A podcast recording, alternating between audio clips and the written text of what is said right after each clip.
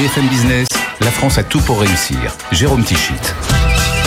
Bonjour, bonjour et bienvenue dans la France à tout pour réussir. Chaque week-end, chaque semaine, vous le savez, un concentré d'économie positive sur BFM Business. Alors au sommaire, ce week-end, eh bien, et si la France parvenait enfin à créer un vaccin efficace contre le Covid-19 et contre ses variants futurs? C'est l'objectif de la biotech LinkyVax qui travaille plus globalement sur une plateforme vaccinale universelle capable de combattre bien d'autres virus. On va en parler dans un instant avec notre invité, André-Jacques Auberton Hervé, cofondateur de Nous parlerons bien sûr des enjeux sanitaires, mais aussi des enjeux business de la jeune entreprise. Toujours dans le domaine de la santé, nous reviendrons sur les axes de développement de Doctolib qui a réalisé, réalisé récemment une levée de fonds de 500 millions d'euros. Doctolib qui est désormais la licorne française la plus valorisée à presque 6 milliards d'euros. Enfin, nous parlerons d'industrie française dans cette émission avec deux reportages en Savoie et en Haute-Savoie. Tout d'abord dans l'usine des Deux Marmottes, on y produit bien sûr des infusions. Et puis ensuite dans l'usine d'Opinel, on ne présente plus le célèbre couteau fabriqué en France depuis 1890. Mais tout d'abord, eh bien, avant de développer tous ces sujets, arrêtons-nous sur la grande tendance du moment, c'est le métavers, en anglais le métaverse, cet univers virtuel, ce web 3.0 qui, dit-on, envahir, euh, va envahir nos vies dans quelques années. Alors, simple feu de paille ou réelle révolution, eh bien, l'avenir nous le dira. En tout cas, certains y voient déjà des opportunités business. C'est le cas de Ridouane Abagri. Il a déjà créé un digital collège sur les métiers du numérique et de l'Internet. Il va donc y ajouter un métaverse collège qui ouvrira ses portes à la rentrée d'octobre à la Défense, près de Paris. Et il est venu en parler à François Sorel dans Tech Co. Nous, effectivement, on a un grand groupe d'écoles qui s'appelle le Collège de Paris et Digital College. Donc, on a plusieurs écoles euh, sur toute la France et un peu partout dans le monde. Et on s'est dit avec la déclaration de, euh, de Mark Zuckerberg euh, ces derniers mois sur les méta, bah, qu'il fallait pour une fois que la France soit courageuse et lance sa propre école de méta. Donc, on s'est dit, il fallait qu'on soit les premiers en Europe et aussi les premiers dans le monde à proposer, faire une proposition de valeur sur des métaverses. Il y a des chiffres qui sont quand même intéressants. Vous avez parlé de Mark Zuckerberg, qui a annoncé qu'en Europe, euh, il allait embaucher 10 000 personnes. C'est ça. Pour créer le métavers, en fait. C'est ça. Donc en fait, on crée cette école pour former ces 10 000 personnes que Mark Zuckerberg cherche à recruter, tout simplement. Vous allez former les 10 000 On va essayer en tout cas, on va, on va donner le maximum. Donc euh, comme vous, euh, comme vous l'avez vu, le métavers, c'est un univers virtuel, c'est un web 3.0. Donc effectivement, les métiers, il y en a énormément. C'est comme si on, on, recommençait, on va dire, euh, à créer un tout nouvel univers. Et le but, c'est de former pas un seul métier, mais à tous les métiers qui sont à, ce métaverse. Donc dans ce métaverse, effectivement, vous avez déjà les métiers qui sont pour créer ces applications. Donc les développeurs XR qui créent des applications de réalité virtuelle et de réalité augmentée. Mm-hmm. Donc des espaces où, où, il y aura des interactions sociales dans un univers, on va dire, connecté. Après, vous allez avoir aussi des métiers qu'on connaît déjà un peu tous sur la crypto-monnaie, les NFT, qui sont très demandés. Et c'est vrai que là, depuis notre annonce vendredi, on a eu une tonne de demandes ce week-end sur cette formation spécifiquement. On va devoir aussi créer des modélisations 3D. Donc voilà, nos vêtements, il faut qu'on puisse mettre des vêtements aussi personnalisés dans le métavers. Il y a déjà beaucoup de marques qui ont lancé des gros investissements. Donc je sais pas si on peut dire les marques, mais en tout oui, cas, ils ont sûr, donc Adidas, Nike, Balenciaga. Ils ont lancé effectivement un gros budget pour, bah, pour, pour recruter des créateurs métavers de demain. Carrefour qui lance. Carrefour aussi, Carrefour effectivement, acheté, avec, qui, de, avec qui on est en discussion. Effectivement milliers de mètres carrés euh, sur Sandbox mmh. notamment. Sur Sandbox, voilà, pour être pour acheter de l'immobilier. Donc on va dire que c'est pas un métier qu'on va former, c'est un univers. Au bout de trois ans, les jeunes qui sortiront de votre école, forcément, auront un job assuré, quasi. Alors, aujourd'hui, 85% des métiers de 2030 n'existent pas encore. Aujourd'hui, les 85% des métiers ça, oui. de 2030. Aujourd'hui, énormément d'entreprises cherchent des profils qu'ils ne trouvent pas. Donc aujourd'hui, on est sûr d'être dans un plein emploi. Donc je pense qu'on ne veut pas former que, les, que des profils pour la France. On veut former pour, tous les, pour, pour le monde entier. On va fournir effectivement pour toute l'Europe, pour les États-Unis. Parce que c'est vrai que la compétence digitale française est très réputée aux États-Unis. On veut aussi recruter et former pour le Moyen-Orient, pour l'Asie. On va dire qu'on veut vraiment être la pépinière de talent sur en tout cas ce domaine d'activité. Et la première promotion sera donc constituée juste après l'été. Elle devrait comprendre une cinquantaine d'étudiants. Coût de la scolarité entre 6 500 et 10 000 euros selon les parcours choisis. Il y aura aussi des parcours en alternance. Bonjour André-Jacques Auberton Hervé. Bonjour. Alors dans le domaine des vaccins, on est encore loin du métaverse. On est vraiment encore dans la réalité des laboratoires, je ah, pense. Voilà, hein. tout à fait, tout à fait. Alors on vous a longtemps connu et invité ici même dans le domaine des semi-conducteurs avec Soitec que vous aviez fondé en 92. Vous en êtes, vous y êtes resté jusqu'en 2015. Et donc désormais cette nouvelle aventure entrepreneuriale avec Linkivax que vous avez cofondé à la fin de l'année 2020 avec le professeur Yves Lévy, directeur de l'Institut de recherche vaccinale de l'INSERM. On va en parler dans quelques instants pour bien comprendre ce que vous faites chez Linkivax. Je vous propose un court sujet signé Hélène Cornet. Cette biotech cherche un vaccin qui agit durablement et contre tous les variants. Linkivax a été créé fin 2020 par le directeur de l'Institut de recherche vaccinale de l'INSERM et l'ancien patron de Soitec. Elle a obtenu une licence mondiale pour une nouvelle plateforme innovante de vaccins, des vaccins appelés universels. Ils activent les cellules tueuses du système immunitaire, quel que soit l'agent pathogène. Ils pourraient être efficaces contre plusieurs types de virus, le Covid-19, mais aussi le sida ou le papillomavirus virus. La biotech a publié des résultats encourageants après ses études précliniques et vise les premiers essais sur l'homme pour la fin de l'année. Son financement, les actionnaires fondateurs et 31 millions d'euros de la BPI dans le cadre du programme d'investissement d'avenir. Elle vient de signer un accord avec un fabricant à Toulouse pour passer à l'étape industrielle. L'ARN messager a fait office de booster dans une première campagne de vaccination, explique Linkivax. L'idée est de passer à la deuxième vague de vaccins qui protégera sur le long terme. Alors André Jacques, Auberton Hervé, on va revenir sur tous ces points. Il y a des enjeux à la fois sanitaires et des enjeux aussi business, bien évidemment. Comment vous êtes-vous lancé dans cette nouvelle euh, aventure avec le professeur Lévy? Qu'est-ce qui vous a poussé, il y a un peu plus d'un an, à aller vers cette grande aventure des vaccins? On était fin 2020, on parlait déjà beaucoup de vaccins. Le Covid avait fait son apparition quelques mois plus tôt.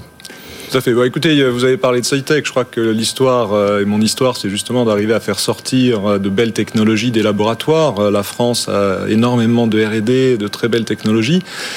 Le professeur Olivier a travaillé pendant dix ans pour trouver euh, une technologie innovante dans les vaccins, initialement pour le sida, l'actualité aujourd'hui évidemment. C'est le SIDAction. Voilà, le SIDAction. Donc euh, ça a été la motivation de la création du laboratoire, le VRI, qui, a développé cette plateforme parce que évidemment, on le sait, le sida c'est un peu l'Everest du vaccin. Euh, donc il fallait trouver des choses très innovantes et cette plateforme en est issue, issue de dix ans de recherche. Elle est arrivée au stade clinique puisque les essais cliniques dans le cadre du VIH ont démarré l'année dernière. Et donc voilà, ce qui m'a motivé, c'est ce lien entre la recherche, la recherche publique, l'excellence française et la capacité d'amener des produits, d'avoir un impact. Euh, évidemment, dans le cadre de la pandémie, euh, euh, j'ai répondu tout de suite à cet, appel. Voilà. Et si l'on si l'on parle d'un point de vue très technologique, vos vaccins, si j'ai bien compris, vous ciblez en fait les cellules dendritiques. C'est en quelque sorte la première ligne de notre système immunitaire face aux attaques des virus. Ou est-ce que c'est un peu plus complexe que ça? Alors c'est un petit peu plus complexe. On va essayer de simplifier. désolé pour les scientifique. Euh, voilà.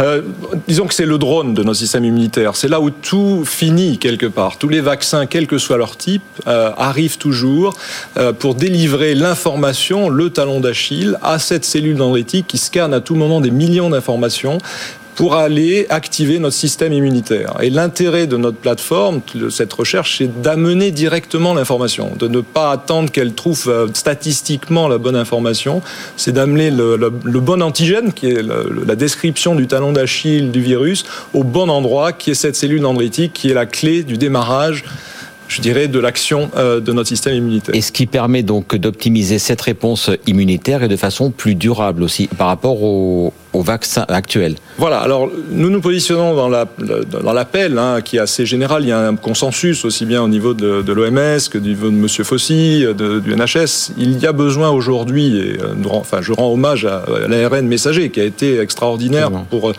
je dirais, trouver une réponse et éviter des, des, des hospitalisations. On a besoin aujourd'hui de trouver une réponse plus long terme, c'est-à-dire de vivre avec le coronavirus, de s'adapter aussi à des nouveaux coronavirus. On en est au troisième qui passe de l'animal à l'homme. Il y en a 38 qui sont répertoriés aujourd'hui. Donc euh, il est important de trouver une nouvelle génération de vaccins qui couvrent à la fois ce besoin de couvrir contre l'infection. Euh, on évite aujourd'hui les hospitalisations, mais il faut trouver un moyen d'éviter les infections. Il faut trouver un moyen d'être beaucoup plus facile à déployer, avoir des capacités de production qui peuvent couvrir une population mondiale. Aujourd'hui, c'est pas encore le cas. Donc, vous voyez, il y a vraiment un besoin et un appel pour euh, cette nouvelle génération, et c'est là-dessus que notre plateforme est bien positionnée. Nous pensons que nous nous avons beaucoup d'atouts pour répondre à cette deuxième génération de vaccins pour faire face à cette vie avec le coronavirus sur le long terme. Et parce qu'on voit que l'épidémie elle est en train, en cette fin mars, de reprendre un peu. Alors c'est pas les mêmes chiffres qu'il y a quelques, il y a, il y a quelques temps, c'est pas les mêmes conséquences non plus sur le plan, euh, le plan de l'hôpital notamment, mais elle est là quand même. Donc contre le Covid 19, est-ce qu'on peut espérer, grâce à vous, un vaccin français d'ici quand? Et est-ce que vous y croyez? Parce qu'on nous a promis beaucoup de choses et rien n'arrive encore. Quoi. Alors, je dirais dans le domaine des, biotechnologies, évidemment, les essais cliniques sont très importants. Donc, euh, il y a une promesse, il faut la concrétiser à travers la démonstration et euh, la reconnaissance, évidemment, euh, par les pairs, mais aussi à travers des essais de, de l'impact. Évidemment, à travers les essais précliniques, nous sommes confortés, nous sommes des gens cliniques sur un autre produit, le VIH, donc nous sommes confortés hmm. sur cette capacité à apporter une réponse. Notre, notre concept et l'innovation de notre vaccin permet d'avoir cette activation non seulement des anticorps dont on entend beaucoup parler, mais aussi des cellules qui sont capables d'éliminer le, d'éliminer le virus dans, dans nos euh, donc les cellules T euh, qui sont capables d'éliminer le virus dans nos cellules infectées. Donc cette réponse holistique générée par la capacité de notre vaccin à amener directement aux cellules dendritiques l'information semble-t-il, et nous en sommes convaincus, euh, peut apporter cette nouvelle génération de vaccins. Et quand? Est-ce que, est que vous avez une, une, une date? Alors, je, sais que c'est un peu. Euh, alors, je viens de la loi de Moore. Vous savez, la loi de Moore, on fait en deux ans ce que les autres font en 20 ans. Donc, moi, le temps est très important. Donc, euh, cette année, nous avons deux candidats vaccins, qui, on y reviendra, donc, qui sont aujourd'hui en production. nous, nous pensons être prêts pour démarrer les essais cliniques en fin 2022 et 2023, en fonction de la pandémie, évidemment. Vous avez vu qu'on peut accélérer plus ou moins en fonction de l'état de la pandémie. Donc voilà, nous sommes là pour répondre le plus vite possible à ce besoin de santé mondiale. Alors vous l'avez dit, donc ce week-end, et le groupe euh, Altis Media est partenaire de cette opération, c'est le euh, SIDAction. Vous nous avez parlé d'essais cliniques de phase 1 qui avait euh, débuté, je crois, au printemps 2021 contre le VIH. Vous en êtes tout Et là aussi, est-ce qu'on peut avoir des espoirs? Et in fine aussi un vaccin thérapeutique alors, il y a deux aspects. Donc, un vaccin prophylactique. Aujourd'hui, il y a énormément encore de plus d'un million cinq de personnes qui se contaminent en 2020. Donc, il est important d'avoir cette réponse aussi au niveau prophylactique, préventif. Donc, notre premier vaccin qui est en essai clinique est un vaccin préventif, prophylactique. Il a été démarré en essai clinique phase 1. On ne peut pas révéler évidemment la fin, de l'essai les résultats, mais nous sommes confortés et ce virus, qui est quand même l'Everest du vaccin, a besoin de beaucoup d'outils, beaucoup de vaccins pour répondre et trouver une solution. Évidemment, c'était la motivation, et je rends hommage au professeur Lévy, puisque c'est lui euh, qui a été à la base de la création de l'Institut de recherche sur le vaccin, VRI français, 150 euh, chercheurs qui travaillent depuis 2010 à trouver une réponse à ce virus, puisque tous les autres plateformes vaccinales euh, n'ont pas trouvé euh, cette réponse. Et aujourd'hui, donc, euh, nous sommes bien placés dans la course. Nous ne sommes pas les seuls. Je crois que je viens d'un monde où la coopétition est importante, c'est-à-dire il faut, il semble aussi qu'il faille combiner peut-être plusieurs, plusieurs technologie, mais en tout cas, un vaccin protéique, qui est notre cas, hein, pour euh, parler un peu plus clairement pour nos, les gens qui nous écoutent, les, vaccins protéiques, c'est une classe de vaccins qui, euh, qu'on utilise euh, tous les enfants et nous-mêmes on été vaccinés avec des vaccins protéiques. Donc il y a plus de 30 ans de recul et il semble que ces vaccins-là soient très importants, soient une clé de voûte pour la réponse dans le cadre d'un vaccin prophylactique. Et nous avons un vaccin thérapeutique. Et pareil, à quelle échéance? Est-ce que vous avez des espérances sur les échéances? Alors là, évidemment, le l'essai de, phase 1 est très important. Nous pensons pouvoir euh, publier les résultats cette année, en fin d'année. Voilà. Il nous reste euh, une minute, un peu moins d'une minute, très rapidement. La production des, vaccins candidats euh, contre le Covid-19 se fera en France, apparemment tout à fait. Alors nous avons euh, évidemment accès à de très larges volumes de production. C'est l'intérêt de notre vaccin qui se classe dans les protéines et qui sont euh, en termes de volume de production mondiale très répandus, ce qui permet d'avoir une réponse mondiale aussi par rapport à des pandémies. Nous avons, euh, et ça c'est aussi mon passé, trouvé un partenaire en France capable de produire notre vaccin. Il a mis en place une offre, donc c'est notre partenaire GTP Bioways. il est installé à Toulouse, mais qui produirait en Haute-Savoie. Qui produit aujourd'hui donc en ce moment nos lots cliniques à Saint-Julien-Genevois en Haute-Savoie. En Haute-Savoie. Très rapidement, le financement, vous avez fait partie du programme d'investissement d'avenir en 2021. À ce titre, vous avez reçu 31 millions d'euros, plus une levée de fonds en 2022. Tout ça est suffisant pour aller vers les objectifs ambitieux dont on a parlé ensemble Alors, les vaccins, évidemment, sont, nécessitent beaucoup d'investissement. Donc, nous sommes en levée de fonds. Nous cherchons toujours à couvrir les besoins, en particulier sur les essais cliniques qui coûtent cher. Mais aujourd'hui, nous avons les moyens, évidemment, d'accélérer euh, grâce au PSPC Covid, cet appel à projet spécifique Covid qui nous a été attribué par l'intérêt et la, rupture technologique de notre plateforme. Nous avons euh, accéléré ce développement pour contribuer à, à, trouver une solution à cette pandémie sur le long terme. Eh bien, merci. On vous souhaite d'autres financements et surtout d'autres résultats. Merci beaucoup. Donc, André-Jacques Auberton Hervé, cofondateur de Linkivax, d'avoir été l'invité de la France à tout pour réussir. Merci à vous. On va encore un peu rester dans le domaine très vaste et très prometteur de la santé avec Doctolib. On ne présente plus cette licorne dont les activités de prise de rendez-vous et de téléconsultation ont explosé pendant la crise du Covid. Eh bien, il lui faut maintenant gérer sa croissance et sa diversification. Il y a quelques jours, on apprenait une nouvelle levée de fonds de 500 millions d'euros. Doctolib est ainsi devenue la première licorne française en termes de valorisation et elle compte plus que doubler ses effectifs d'ici 5 ans. Les détails avec Raphaël Couder.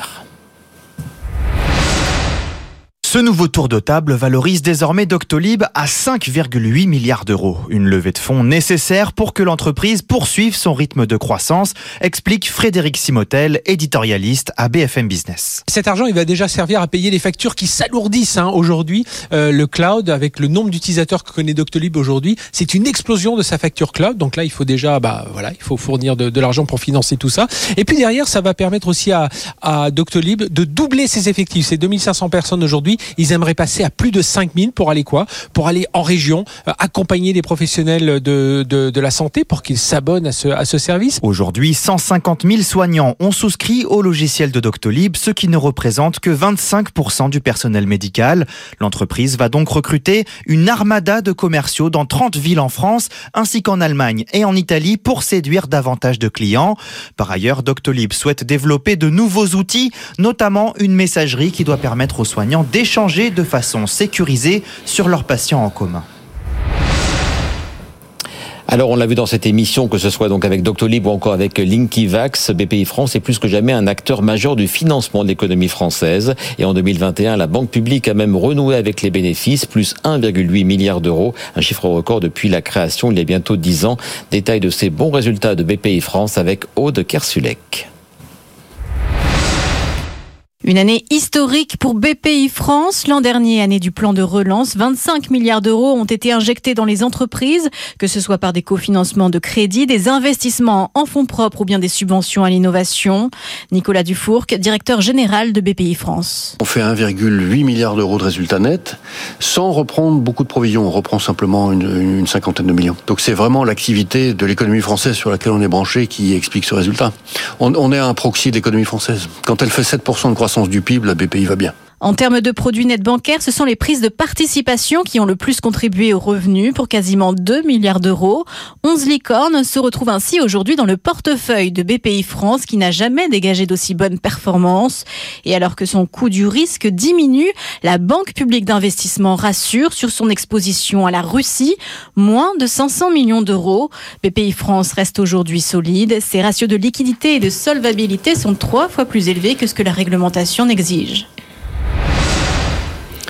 Et direction à présent les deux Savoies à la rencontre de cette France industrielle qui ne baisse pas les bras et mieux qui se développe. Tout d'abord, on vient, on part en Savoie, à Chambéry précisément, le siège de l'entreprise Opinel. La très célèbre marque de couteaux y est implantée depuis 1890. Les Opinel sont plus que jamais dans l'air du temps. En plus, ils s'exportent très bien. C'est un reportage La France qui résiste, signé Claire Sergent et Olivier Mélan. Nous sommes à Chambéry, devant l'usine Opinel. C'est en 1890 que Joseph Opinel a l'idée de créer le tout premier couteau pliant qui deviendra l'emblème de la marque. 130 ans plus tard, il s'exporte partout dans le monde. Suivez-moi. Encore aujourd'hui, le couteau pliant reste le modèle le plus vendu. 5 500 000 sont écoulés chaque année. Un couteau qui a fait l'histoire de la marque. Il est entré dans le dictionnaire et il a été sélectionné par le Musée d'art moderne de New York comme l'un des 100 plus beaux objets du siècle. Luc Simon est le directeur général adjoint d'Opinel. Le couteau a peu changé depuis 1890. Par contre, la façon de le fabriquer, elle, a continuellement évolué pour euh, éviter de trop trop grimper en prix tout en restant fabriqué en France. C'est un mélange de, d'étapes assez automatiques, hein, automatisées et de savoir-faire manuel. Les matières premières proviennent presque exclusivement de France. Le bois vient du Jura et d'Isère et l'acier vient soit de l'Hexagone, soit de Suède, ce qui réduit les difficultés et les hausses des coûts d'approvisionnement et permet de maintenir une qualité constante. On n'est pas énormément copié. On a un petit peu euh, copié, mais notre meilleure protection, c'est un que les marques sont bien déposées en France et dans le monde entier. Donc les deux marques Opinel et La Main Couronnée. Et deux, euh, c'est notre très bon rapport qualité-prix qui est notre meilleure protection. Le succès à l'export ne se dément pas non plus. Dès le début, Joseph Opinel a exporté ses couteaux, d'abord en Italie et en Suisse. Aujourd'hui, la marque est présente dans 70 pays et anticipe même que les ventes à l'étranger vont devenir majoritaires dans les années qui viennent.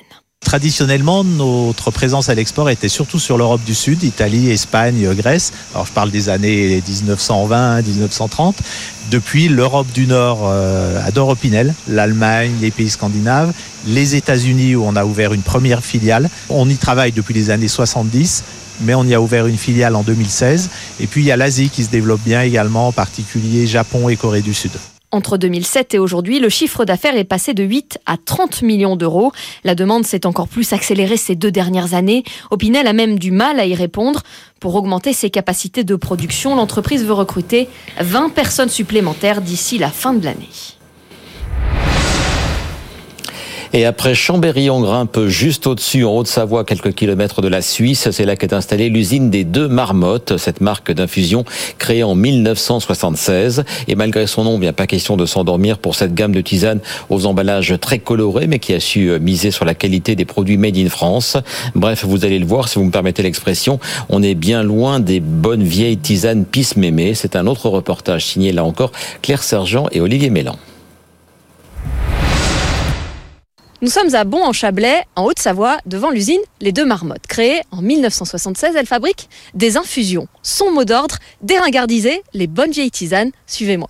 Les deux marmottes proposent 37 parfums de thé et d'infusion exclusivement à base de plantes. Chaque jour, elles sont vérifiées et les recettes testées par un maître infuseur, un goûteur qui contrôle tout, la couleur, le goût et le parfum. Donc là, je décèle un goût un peu plus marqué en teint sur le, sur l'échantillon qui est en cours de production. Donc là, pour le coup, j'ai fait un petit ajustement euh, en eucalyptus et en, écorce de citron. On n'utilise pas d'arôme. Donc pour le coup, c'est de la plante et rien que de la plante. Et on a toujours de, de, petites variations euh, à, à, à, corriger pour vraiment avoir le goût le plus constant, le plus homogène possible. En 1976, Simone Veil autorise la vente de plantes médicinales hors des pharmacies. Maurice Lebras saisit l'opportunité et crée les deux marmottes. À la fin des années 90, son beau-fils lui succède. Il décide de tout fabriquer lui-même et de s'approvisionner en plantes directement chez les producteurs. Puis en 2014, il décide de dépoussiérer la marque et les infusions. Et il le fait en lançant des nouveaux emballages qui sont pleines de couleurs et qui ont aussi en fait cette petite touche d'humour qui fait la personnalité unique de deux marmottes. Christian Polch, le directeur général, raconte. Pendant quelques semaines, il ne sait pas trop si ça va bien fonctionner ou pas, et puis après, le succès arrive, il y a une croissance de 25% cette année-là, l'année suivante, il y a encore une croissance de 25%, et depuis cette date-là, je dirais que l'entreprise, en fait, se développe très régulièrement avec des croissances de l'ordre de deux chiffres chaque année. Il y a quatre ans, les deux marmottes sont rachetées par un groupe d'investisseurs français. Christian Polch, passé par Coca-Cola, est embauché pour faire de l'entreprise le leader des infusions français. 1 200 000 foyers vont acheter notre produit au moins une fois dans l'année. Donc on reste encore une petite marque avec un gros potentiel de développement. Les deux marmottes ne sont pas distribuées dans tous les supermarchés et surtout, elles sont absentes des enseignes discount. Elles sont présentes à la grande épicerie de Paris ou encore chez Monoprix. Mais avec sa forte croissance, son chiffre d'affaires qui a doublé en 6 ans, la marque compte bien multiplier sa présence dans les rayons. Et après le patrimoine industriel, eh bien, on va terminer cette émission avec le patrimoine architectural français avec Pierre d'Histoire. Pierre d'Histoire, eh repose et propose de louer des lieux d'exception, des manoirs, des moulins, des pigeonniers pour y organiser des événements privés ou des événements d'entreprise. Actuellement, plusieurs sites sont ouverts à la location en Ile-de-France, en Normandie, mais aussi dans le Luberon et dans le département de l'Hérault. Adrien Gabon, le directeur général de Pierre d'Histoire, était l'invité de Good Morning Business. En fait, Pierre d'Histoire va proposer à la location euh, des propriétés chargées d'histoire. Euh, on va essayer de penser tout en détail pour que nos clients passent un séjour parfait. Euh, donc, comme vous l'avez dit, on va retrouver des manoirs, des moulins, des pigeonniers. Et l'idée à chaque fois, c'est d'aller essayer de sauver du patrimoine. Mhm. Donc, on est en recherche permanente de, de de propriétés qui sont souvent en péril et on fait intervenir des, des, des artisans, des menuisiers, des charpentiers, des maçons. Ce que vous euh, financez ensuite avec le tourisme, euh, le tourisme Exactement. dans Ces ces maisons lieux. sont mises ensuite en location euh, pour des particuliers qui viennent y passer des courts séjours. Donc ça va être des week-ends autour de Paris, ça va être des, des séjours plus longs en vacances dans le sud de la France, par exemple. Et puis aussi, on, a, on, on s'adresse aussi aux entreprises pour des séminaires. Donc des séminaires, des petits séminaires de 20 à 30 personnes maximum. Mhm. Euh, et puis on s'adresse aussi à- pour les événements familiaux. Donc on va avoir des propriétés qui sont euh, qui vont recevoir des mariages euh, et autres événements familiaux. Comment vous positionnez par rapport à des concurrents qu'on connaît bien, comme Relais Château par exemple C'est c'est quoi le positionnement à la fois euh, prix euh, Alors vous avez moins de moins de, de propriétés, mais en même temps vous avez c'est pas pareil. On est dans une maison en fait. Alors déjà, vous louez exactement, vous louez des maisons euh, avec service, c'est-à-dire que donc on va vous mettre en relation avec euh, avec des partenaires pour une livraison de petits déjeuners, de repas. Euh, avec, on a des partenaires qui vont faire des massages et tout ça. Euh, on va vous proposer des activités également sur dans, dans les maisons et autour de nos maisons. Euh, voilà, on n'est pas un hôtel à proprement dit, on est une location de maison avec service où tout est vraiment pensé dans le détail. Donc en fait vous mettez à disposition la maison pour un prix moyen de combien à peu près? Alors on a un prix par nuit en 2021 qui est de 75 euros par nuit par personne. D'accord. Alors ça, ça masque pas mal de disparités parce qu'il y a une hétérogénéité de- des- des maisons. Euh, si vous voulez un autre exemple, une maison dans le sud de Paris, un petit moulin dans un parc exceptionnel avec deux chambres, un salon, sa cuisine complètement équipée, euh, ça va être de l'ordre de 400 euros par nuit. Et je précise que Pierre d'Histoire reverse une petite partie des revenus des séjours à une fondation qui œuvre pour la restauration du patrimoine. Voilà donc c'est la fin de cette émission de la France à tout pour réussir. Rendez-vous le week-end prochain. Nous serons au tout début du mois d'avril. On parlera notamment euh, de Homeland, de ces néo-syndics qui tentent d'améliorer, il y a vraiment du boulot, l'image et l'efficacité des syndics de copropriété. D'ici là, bon week-end, très belle semaine sur BFM Business. BFM Business, la France a tout pour réussir.